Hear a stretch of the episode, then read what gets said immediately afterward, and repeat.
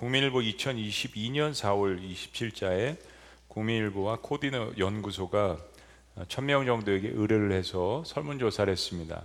그러니까 종교에 대한 호감도를 국민들에게 질문을 한 거죠. 어, 특별히 이제 개신교, 천주교, 불교에 대한 호감도를 물어봤을 때 기독교를 좋아하십니까? 라는 질문에 대해서 단 25%만 호감도가 있다라고 이야기했습니다. 반면 어, 천주교와 불교에 대해서는 65% 상당히 높은 호감도를 표현을 했습니다. 쉽게 이야기하면 아, 국민 아, 4명 중에서 3명 정도는 기독교에 대한 관심이 에, 없고 그렇게 답한 반면에 천주교와 불교에 대해서는 3배 이상의 에, 호감도를 표시했습니다. 물론 설문조사는 어, 의도하는 목적에 따라서 질문을 가지고 조금 트위스트 할 수도 있습니다. 또 다소 과장된 결과가 나타날 수도 있습니다. 그러나 그럼에도 불구하고 저희들이 코로나 또 상황을 지나면서 기독교 이미지가 과거보다 나빠졌다는 것은 또 부인할 수 없는 사실이라고 그렇게 생각을 합니다. 기독교를 대표하는 핵심 단어가 무엇이었을까요? 첫 번째 있었던 핵심 단어는 배타적이라는 것이었습니다. 배타죠. 또 주변의 단어들로는 물질적, 위선적, 이기적, 세속적 어, 이런 단어가 줄을 이루었습니다. 한 가지 눈에 띄는 것은 한국 교회가 추구해야 할 방향에 대한 제안이 나왔는데 이건 좀 소망이 있다고 생각합니다. 응답, 응답자 중에 27%가 사회적 약자를 돕는 교회를 바랐습니다. 저희 지구촌 교회가 추구하고 또 잘하고 있는 거라고 생각을 하는데요. 이어서 사회 올바른 방향을 제시해 줬으면 좋겠다. 24%. 삶의 치유와 회복을 지원해 줬으면 좋겠다. 우리 이렇게 상처 많아요. 이 부분에 대해서 도와주세요. 복음만 전파했으면 좋겠다. 영적 깊이를 추구했으면 좋겠다. 마지막은 사회 부조리 개혁을 좀 외쳐줬으면 좋겠다. 이런 내용이었습니다. 사실 이 기대는 어떤 면에서는 상당히 저는 긍정적으로 긍정적이라고 생각을 합니다. 기독교 공동체가 지난 2000년 역사 가운데 크게 두 가지의 의미에 있어서 미움을 받았다라고 생각합니다. 그 첫 번째 미움은 기독교 공동체 본연의 모습을 추구하지 않는 것 때문에 받은 미움이 존재합니다. 이건 우리가 분명히 회개하고 또 갱신하고 회복해야 되는 부분이라고 생각합니다. 교회가 계속해서 비난을 받는 일은 부끄러운 일이고 만약 그것이 사실이라면 그것에 대한 반성과 또 회복이 있어야 된다라고 생각합니다. 그런 의미에서 교회는 날마다 갱신되어야 하죠. 두 번째, 기독교 공동체는 본연의 모습을 진실하게 수행하기 때문에 받는 미움이 있다라는 것을 기억해야 합니다. 위의 설문조사에서 나타났듯이 일반인들도 교회가 다 맞는 건 아니지만 이런 모습이 아닐까? 이런 모습을 보여줬으면 좋겠다라는 걸 이야기하잖아요. 사회적 약자를 도와줬으면 좋겠다. 사회의 올바른 방향을 제시해 줬으면 좋겠다. 좌절과 상처 있는 사람들을 보다듬어 줬으면 좋겠다. 심지어 음, 예언자적인 그런 말씀을 통해서 사회 부조리를 개혁하는 말씀도 교회가 선포했으면 좋겠다. 맞는 이야기들입니다. 근데 사랑하는 여러분, 동시에 교회는 구원에 관한 유일한 소망이신 예수 그리스도를 선포하는 굉장히 차별화된 기관입니다. 그 무슨 이야기냐면 아무리 사회적 책임을 다하고 소외된 자들에게 다가가도 예수 그리스도의 복음을 증거하지 않으면 교회 공동체는 일반 사회복지 재단과 다를 바가 없다라는 점도 반드시 잊지 말고 기억해야 합니다. 이 두 가지 사이에 균형이 필요한 거죠. 예수님 부활하시러 탄생한 예루살렘 초대교회는 처음에 사람들에게 많은 칭찬과 사랑을 받았습니다. 다 자기 가족들, 이웃들이에요, 가까운. 그런데 예수님을 믿었다고 하는 그 사람의 말과 행동과 삶의 태도가 바뀌는 모습을 직접적으로 보게 되었습니다. 그리고 그들 마음 가운데, 눈빛 가운데, 삶의 태도 가운데 전에 없었던 사랑과 포용력과 은혜가 넘쳐나는 것을 보게 되었습니다. 그리고 그들이 하는 행동과 태도를 통하여서 특별히 무엇보다도 소외된 사람들에게 바로 그들이 따르는 예수 그리스도께서 그렇게 하셨듯이 그런 약자들에게 다가가고 구제하는 그런 사랑은 굉장히 독보적인 것이었습니다. 왜냐하면 유대 사회도 조선 시대처럼 그렇게 클래스파이 시켜서 종도 있었고 노예도 있었고 정통 유대인들이 약자들을 무시하는 그런 면들이 있었거든요. 근데 예수님을 믿고 예수님을 따르는 사람들이 그런 사람들을 평등하게 대하면서 차별 없이 다가가는 그런 모습으로 구제하는 모습을 보고 사람들은 칭송하기 시작했습니다. 그런데 사랑하는 여러분, 시간이 지나면서 그들의 세력이 커지고 기독교가 영향력을 미치는 이런 모습을 보고 유대 지도자들은 사울이란 그런 청년을 앞세워서 바리새인을 앞세워서 기독교인들을 핍박하기 시작했습니다. 최초의 순교자는 바로 예루살렘 공동체의 최초의 일곱 안수 집사 중에 한 명인 스테반 집사님이었습니다. 스테반 집사님은 유대인들을 향해서 이렇게 외쳤습니다. 당신들이 십자가에 못 박은 그가 바로 하나님이 보내신 메시아 그리고 하나님의 아들이신 예수 그리스도이십니다. 사랑하는 여러분, 이 설교는 베드로가 처음에 했던 설교와 동일한 내용입니다. 그런데 베드로가 설교했을 때는 3천 명이 주님 앞으로 돌아오고 회개하고 예루살렘 교회가 탄생하고 그걸로 말미암아서 엄청난 영향력과 칭송을 받았는데 같은 내용으로 스테반 집사님이 설교를 했는데 돌이 날라왔습니다. 사람들은 분노했습니다. 증오했습니다. 그리고 결국 즉결시판으로 돌을 던져서 스테반 집사님을 살해하고 맙니다. 엄청난 사건이었죠. 사람들에게 분노가 치밀었습니다. 칭찬이 아니었습니다. 너무나도 충격적이고 끔찍한 사건이 초대교회에 벌어졌고 이것을 통하여서 초대교회는 엄청난 핍박을 받게 됩니다. 스테반 집사님의 삶의 중심에 예수 그리스도가 있었기 때문입니다.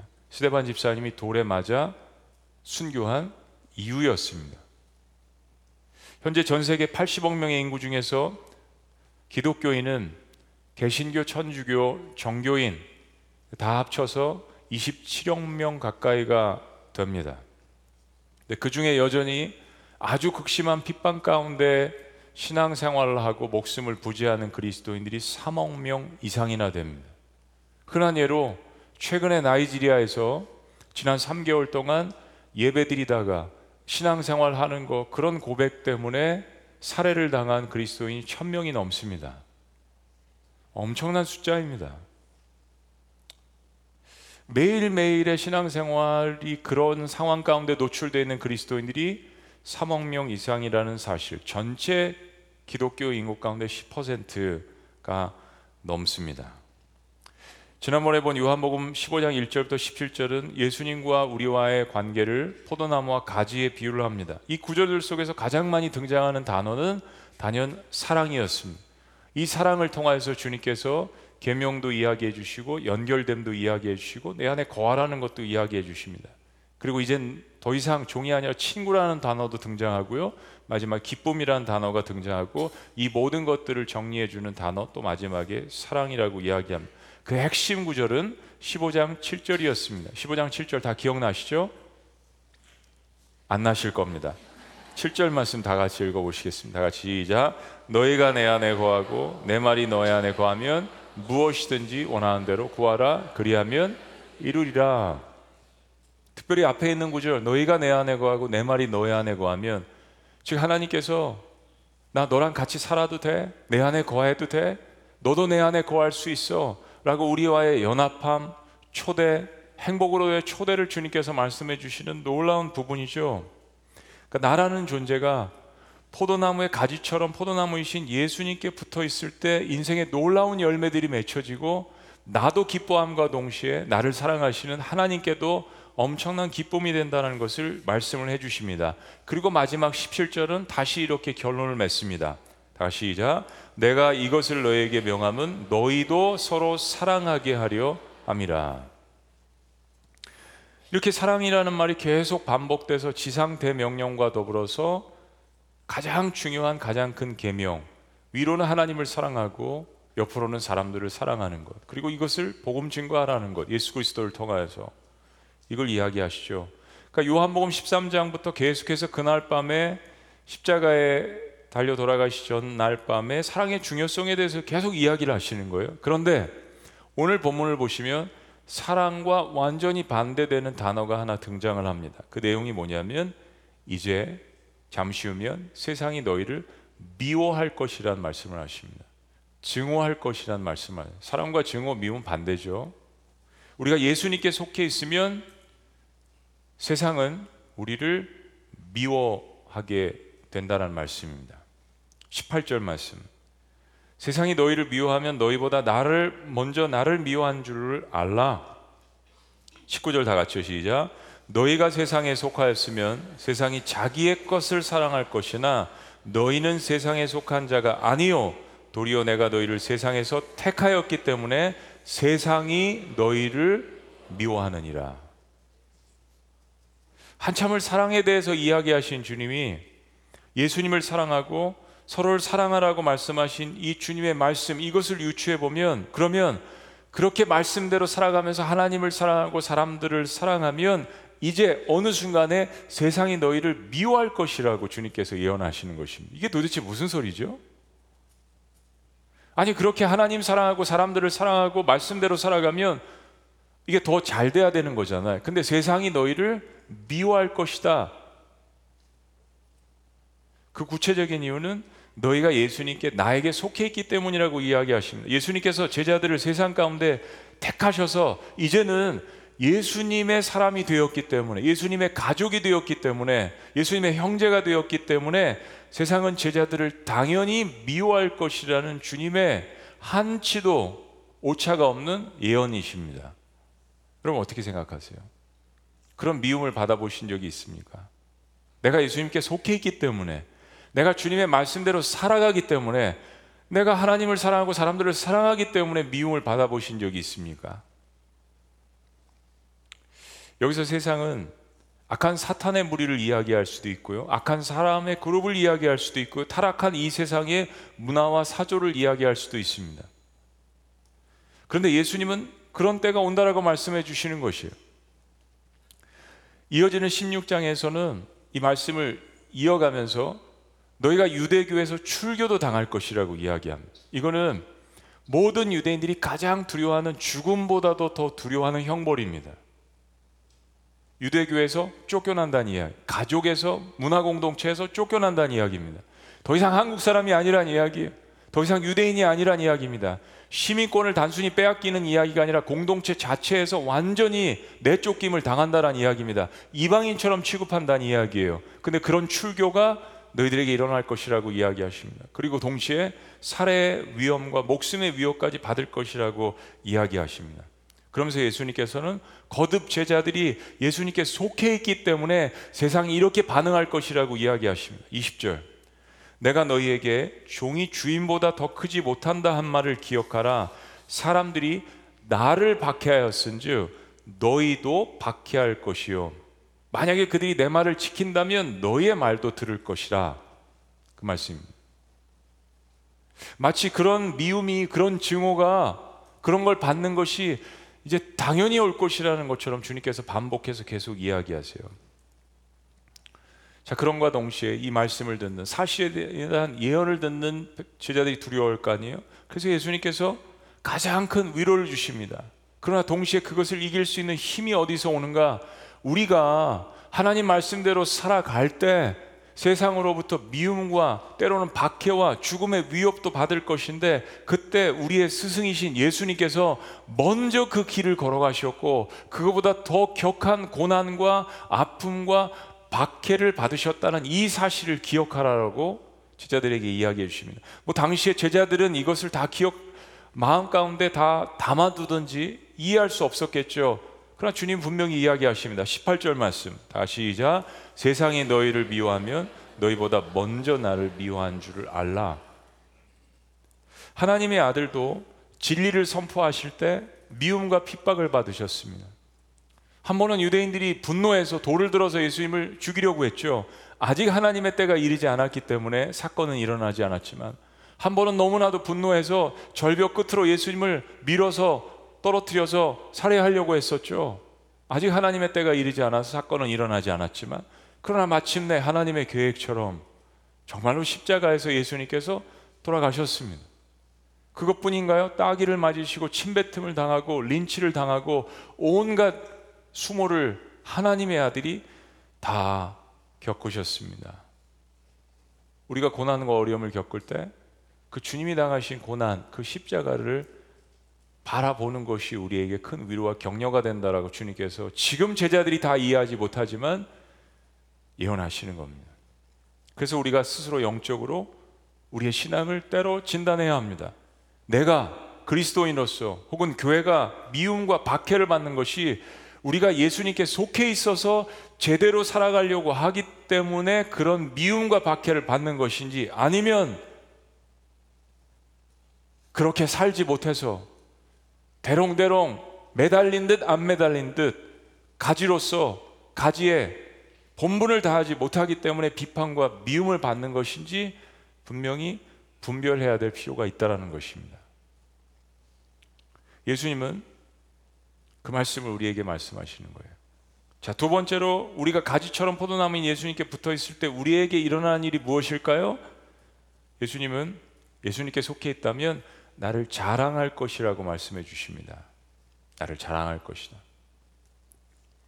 사실 예수님께서 이 땅에 오신 목적 중에 하나는 유대인들이 믿는 그들이 예배하는 전통적으로 오랫동안 그들의 모든 삶 속에 깊숙이 들어와 있는 그 야외 창조주 하나님을 예수님께서 그분이 어떤 분이신지를 보여주시려고 이 땅에 오신 겁니다. 예수님은 걸어 다니시는 하나님의 형상이셨습니다. 하나님을 닮은 분이 아니라 하나님의 근본, 하나님의 신분을 가지고 이 땅에 오신 하나님의 아들인 것을 빌립보서 말씀은 이야기합니다.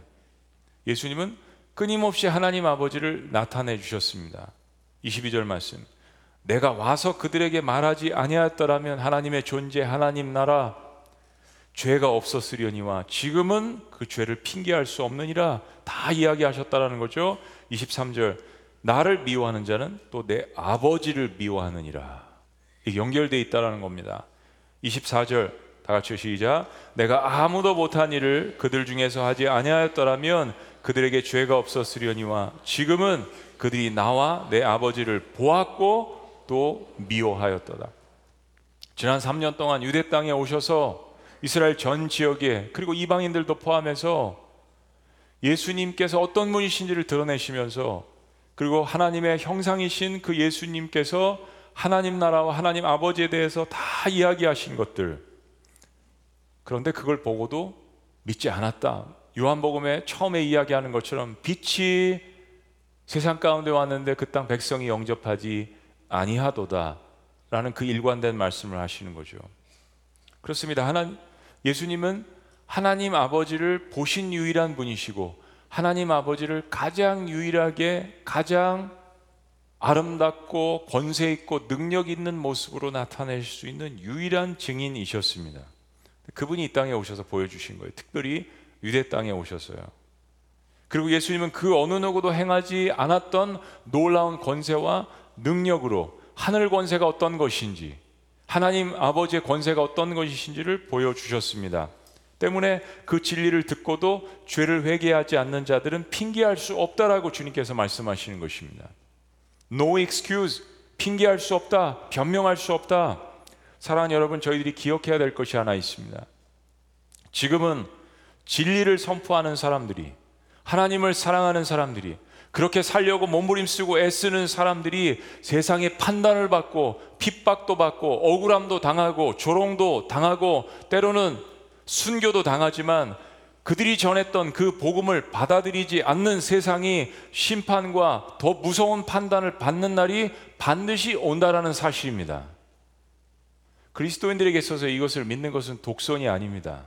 그리스도인들에게서 이것을 믿는 것은 천국과 지옥을 창조하신 그리고 우리의 심판자 되신 그 하나님께서 인류의 종말에 그리고 각 개인의 종말에 어떤 일을 행하실 것을 믿는 가장 기본적인 근본적인 믿음입니다.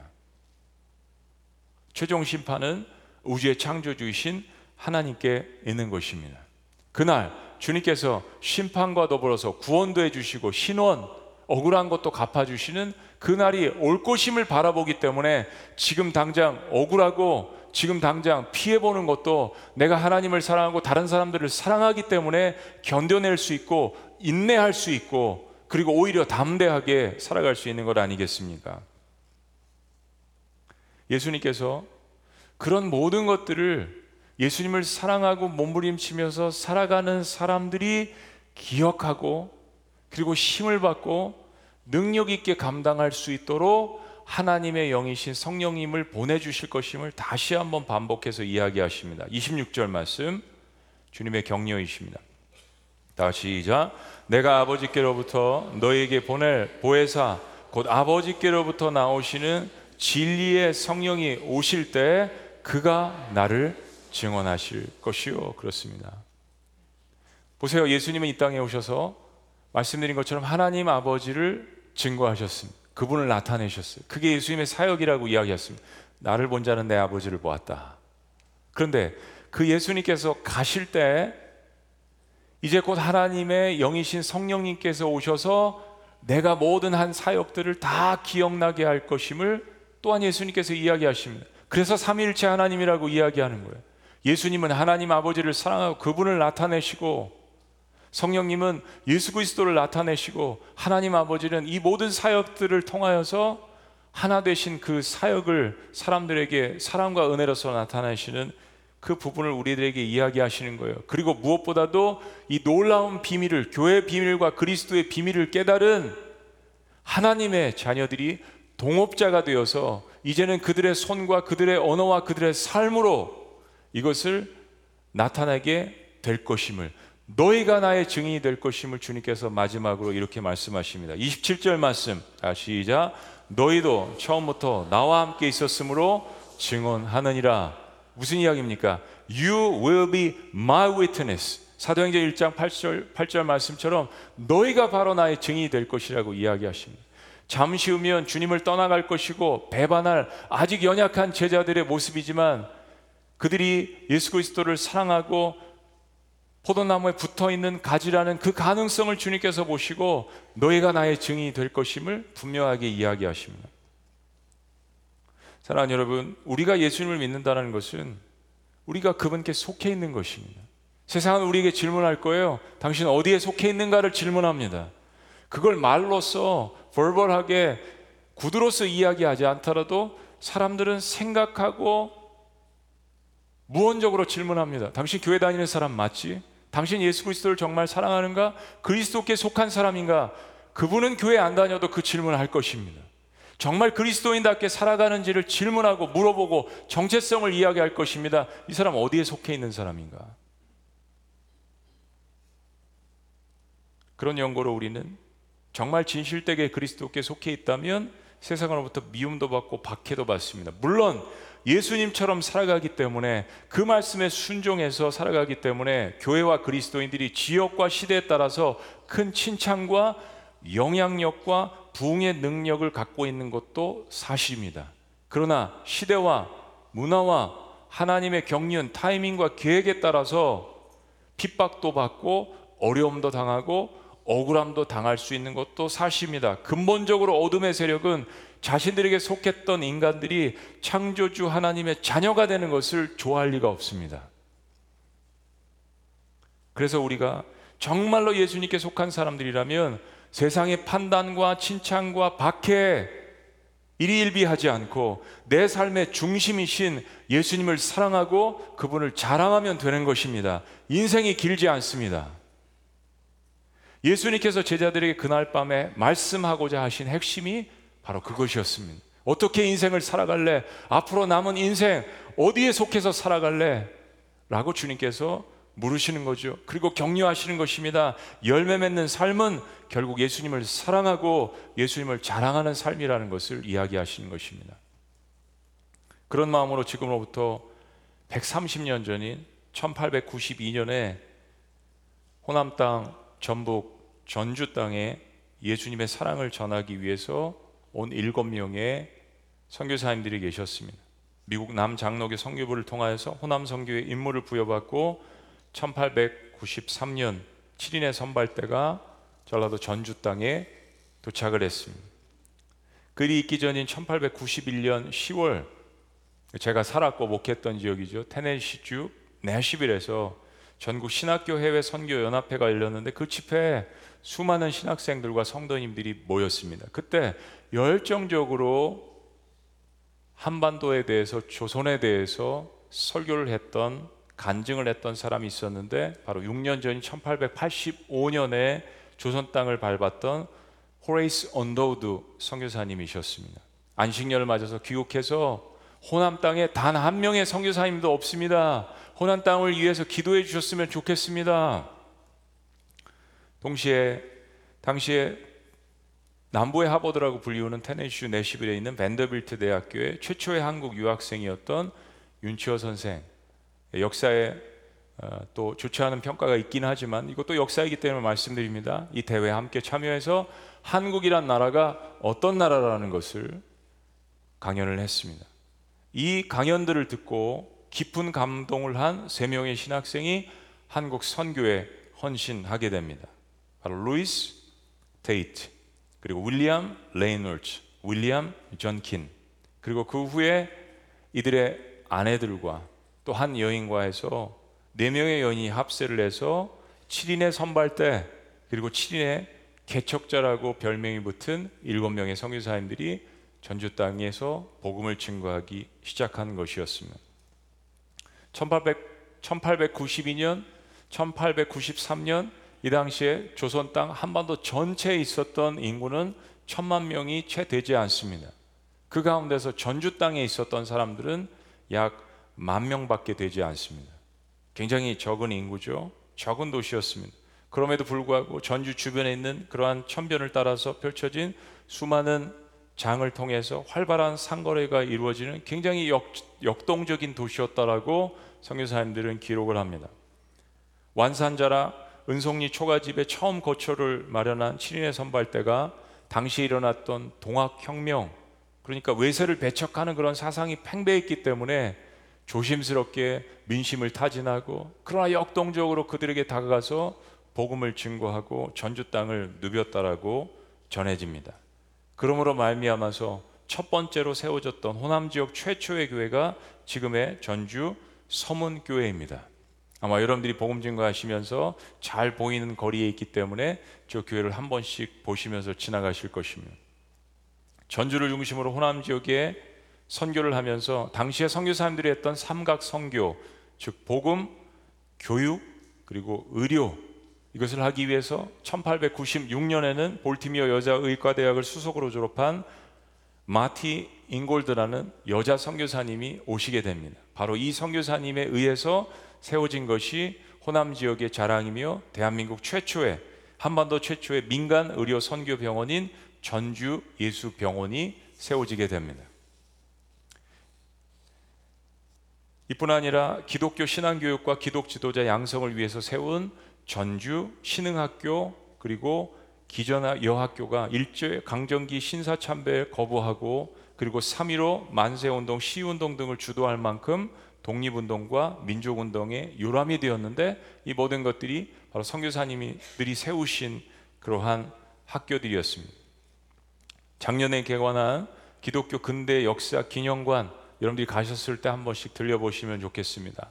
근데 그 뒤편 언덕에 올라가 보면 예수병원과 신흥고 기전 여학교 등이 한눈에 들어옵니다. 그리고 그곳 뒷동산에는 바로 선교사님들이 있는 묘비가 있는데 아까 말씀드린 41세 나이로 소천한 리니 데이비스, 44세로 나이로 소천한 윌리엄 전킨, 그리고 세상에 태어나서 풍토병으로 몇 개월 살지 못하고 소천한 그들의 세 아들 그리고 태어나자마자 사산한 예수 병원을 세우신 마티 잉골드의 따님 그리고 선교사와 그들의 가족 17명의 묘지가 그곳에 안치되어 있습니다.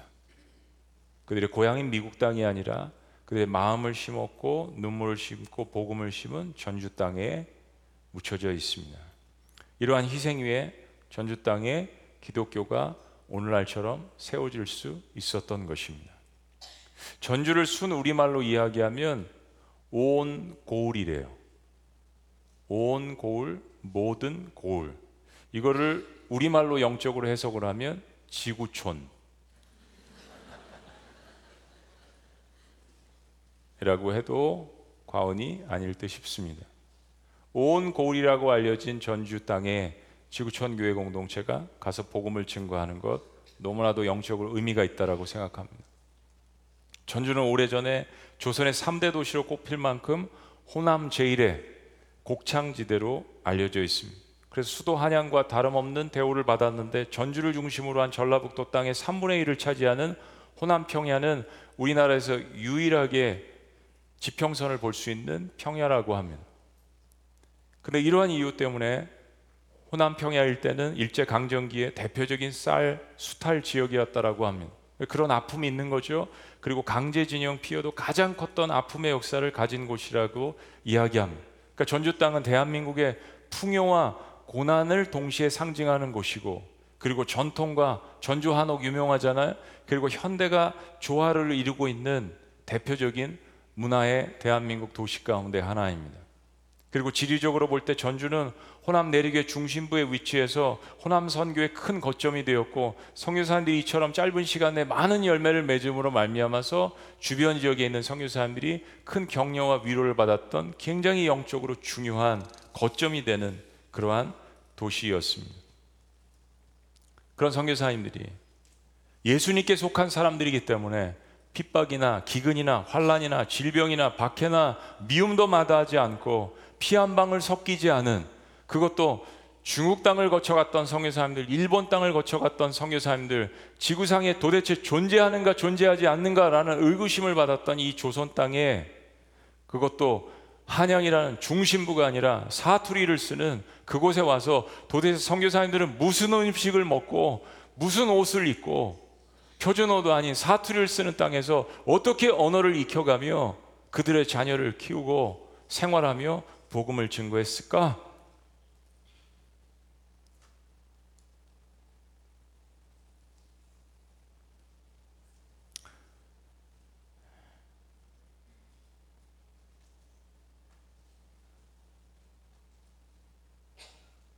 그런 땅에 호남 제1성 전주로 저희들이 가게 되는 것입니다. 근데 전주뿐만이 아니라 전주를 비롯해서 우리의 전조, 전도 팀들이 갈 지역이 김제, 익산, 군산, 정읍, 남원, 임실, 순창, 완주, 진안, 서천까지 무려 11개 지역, 그러니까 전북 지역을 여러분들이 다 쏟아라 다니시는 거예요. 교회 청년 지구까지 해서 39개 팀, 또 젊은이 지구 25개 팀, 교육 지구 4개 팀, 그리고 5개 동역 교회들과 함께 68개 팀이 3,650명이 복음을 전하게 될 것입니다. 기도하기는 전주 블레싱 호남 지역은 대한민국 복음화의 전체 전초 기지가 될 수 있다라고 생각합니다. 호남 평해가 물질적 곡창 지대였다면 이번 블레싱을 통해서 전주와 11개 도시들의 70여 개 미자립 교회와 1,400여 교회들이 연합해서 놀라운 그곳을 영적 곡창 지대로 만든다면 한 번도 부흥해 놀라운 역사의 마중물이 될 것을 주의 이름으로 축원합니다. 전주 기독교 연합회가 지난 3년간의 코로나 상황 때문에 영상 보신 것처럼 너무 어렵다고 고백을 합니다. 마치 마게도니아 사람처럼 와서 우리를 도우라 전주는 복음화율이 가장 높은 지역 가운데 하나임에도 불구하고 너무너무 힘들어 하십니다. 그래서 역사상 처음으로 수요일 날은 믿지 않는 사람들을 위한 집회를 하지만 목요일 날은 우리 교회들을 좀 empowering 해주세요. 우리도 격려를 받고 싶어야 해서 교회 연합 집회 부흥회를 합니다. 그리고 금요일은 전주 지역의 기독교 복음화의 캐치프레이즈가 다음 세대입니다. 그래서 다음 세대를 위해서 집회를 하니까 수요일, 목요일, 금요일 3일 동안 역사상 유례 없는 집회를 전주에서 하게 됩니다. 그리고 그 집회 중간에 예수병원, 전주 예수병원에 여러분들이 헌혈하신 헌혈장 1,500장을 기증하며 전주 병원을 격려를 합니다. 전주대학교가 있습니다. 금요 니에메 기도 때 까친족 리더들이 와서 기도하고 찬양한 거 여러분 기억하시죠? 금요 니에메 기도에 안 나오시면 이렇게 됩니다. 영상으로라도 예배 드리셔야 돼요. 까친족은 미얀마의 한 족속 가운데 하나인데요. 100% 기독교인이고 100% 침례교인입니다. 그 중에 250명의 형제 자매가 한국말을 배우겠다고 전주 대학교에서 지금 거하고 있습니다. 그들에게 장학금을 전달한 시간도 가질 것이에요. 국내 선교를 가지만 그런 하나님께서 해외 선교도 덤으로 함께 주신 그러한 놀라운 역사가 우리들에게 있습니다. 마지막으로 홍수로 피해를 입은 지역과 이재민들이 있다면 그들을 위해서 기도하고 그들을 위해서 구제하는 일도 함께 할 것입니다. 사랑하는 여러분, 예수님께 속해 있다면 전주 땅을 향해서 달려가시고 전주 땅을 향해서 기도하실 때 130년 전에 선교사님들의 발자취를 따라 우리가 걸어갈 때 그 당시에 함께 하셨던 성령님의 역사가 오늘 주님의 약속처럼 너희와 함께 할 것이다라는 이 놀라운 동행의 역사와 능력과 기쁨을 느끼시기를 주의 이름으로 축원합니다. 우리 시간에 전주 땅을 향해서 나아가시는 분들 우리 12시 예배에 참여하고 계시다면 우리 자리에서 일어나시겠습니다. 우리 그분들을 위해서 기도하는 시간 갖도록 하겠습니다. 우리 앉아 계신 분들은 다 같이 손을 내밀어서 우리 일어나신 성도님들을 위해서 함께 기도했으면 좋겠습니다. 오늘 모든 예배마다 이렇게 축복하기를 원합니다. 국내 전도 블레싱 전주 사역을 통해서 지구촌교회 모든 성도가 전도자로 헌신함으로 민족 복음화 쓰임 받는 축복의 통로가 되게 하여 주시옵소서. 국내 전도 블레싱 전주 사역을 통해서 전도팀과 지역 교회가 아름다운 동역을 맺어서 하나님 나라를 확장하며 사역 기간의 날씨와 환경과 오가는 길을 안전하게 지켜 주시옵소서. 매트 2023 블레싱 전주연합 집회와 지역 부흥의 젊은이 집회를 통해서 전주 지역에 준비된 영혼들 이 복음을 듣고 구원에 이른 축복을 경험하며 복음으로 전주 지역에 영적 기류가 바뀌는 놀라운 역사가 있게 하여 주시옵소서. 우리 주여 한번 외치시며 그런 마음으로 주님 앞에 기도하며 나아갑니다. 주여.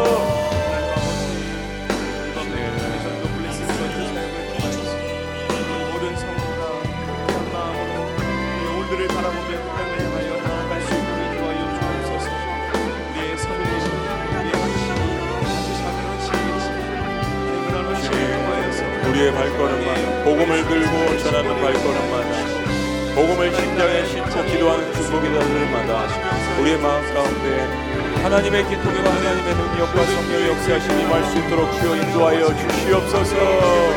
가는 자나 보내는 자나 한 마음이 되어서 성령 안에서 함께 기도하고 복음을 증거하고 함께 외칠 때 놀라운 성령의 역사와 복음 증거의 역사와 다시 한번 인파워링 받고 격려받는 하나님 그 땅이 될 수 있도록 인도하여 주시옵소서. 주님.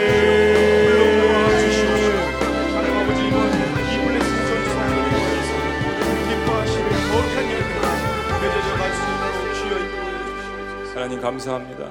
여전히 우리에게 예수 그리스도의 복음을 증거할 수 있는 기회와 특권을 주신 것 감사합니다 이것이 우리 인생의 가장 큰 특권이요 기쁨인 것을 주님 앞에 고백합니다 내가 예수님께 속해 있는 것이 나의 가장 큰 자랑인 것을 주님 앞에 고백합니다.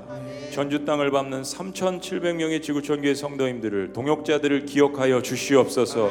저들을 보내실 때 주님의 약속처럼 성령님도 함께 동행하여 주시옵소서. 우리의 입술에 전해야 될 말씀을 심어 주시옵소서. 같이 함께 외칠 수 있도록 도와 주시옵소서. 연합하게 하여 주시옵소서. 힘겨워하는 70여 개의 미자립교회 목사님과 사모님들과 성도님들을 주님께서 기억하여 주시고 우리의 부족한 손길과 발걸음이지만 그들을 격려할 때 하나님께서 우리가 예상치 못하는 놀라운 풍성한 역사로 채워 주시옵소서. 전주와 주변 지역에 속한 1,400개의 교회들과 모든 교회들이 다시 한번 부흥의 역사를 경험할 수 있도록 축복하여 주시옵소서. 그 땅에 있는 300여 명의 까친족 형제와 자매들을 주님께서 기억하여 주시고 우리가 저들을 격려하고 위로할 때 미얀마 땅에도 주님께서 보여주시는 놀라운 부흥의 역사가 일어나는 환상을 보고 달려갈 수 있도록 인도하여 주시옵소서. 날씨를 주관하여 주시옵소서. 홍수로 피해를 입은 지역의 성령의 역사를 통하여서 복음의 역사를 통하여서 격려와 위로를 받을 수 있도록 인도하여 주시옵소서. 우리가 헌혈한 1,500장의 헌혈증을 기증할 때 예수병원의 육신의 치료뿐만이 아니라 영적인 치료가 일어나는 놀라운 병원이 될 수 있도록 인도하여 주시옵소서. 다시 사랑을 들고 주님의 마음을 품고 세상 끝에서 다시 외치는 지구촌 교회 모든 백성들이 될 수 있도록 축복하여 주시옵소서. 예수님의 이름으로 기도합니다. 아멘. 할렐루야. 우리 박수하십니다. 우리 모든 분들 자리에서 일어나십니다. 우리 그런 마음으로 찬양합니다. 다시 사랑을 들고 주님의 마음을 품고 세상 끝에서 다시 외치세. 찬양하며 기도합니다.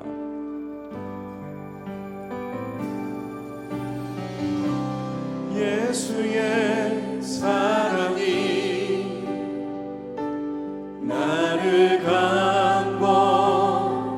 강권하시니 갑니다. 내 죄 위에 지신 십자가 내 죄 위에 지신 십자가 예수 위에 살리.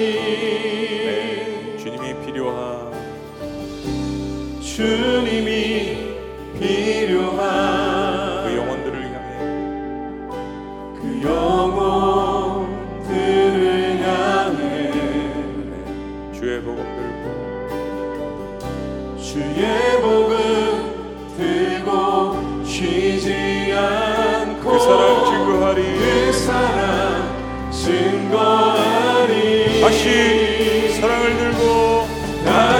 사랑을 들고 주님의 마음을 품고 세상 끝에서 다시 외치세 십자가 사랑. 다시 복음을 들고 주님의 심장 가지고 아버지 눈물 있는 곳난 끝으로 다시 나가리 다시 사랑을 들고 다시 사랑을 들고 주님의 마음을 품고 세상 끝에서 다시 외치는 십자가 사랑. 다시 다시 복음을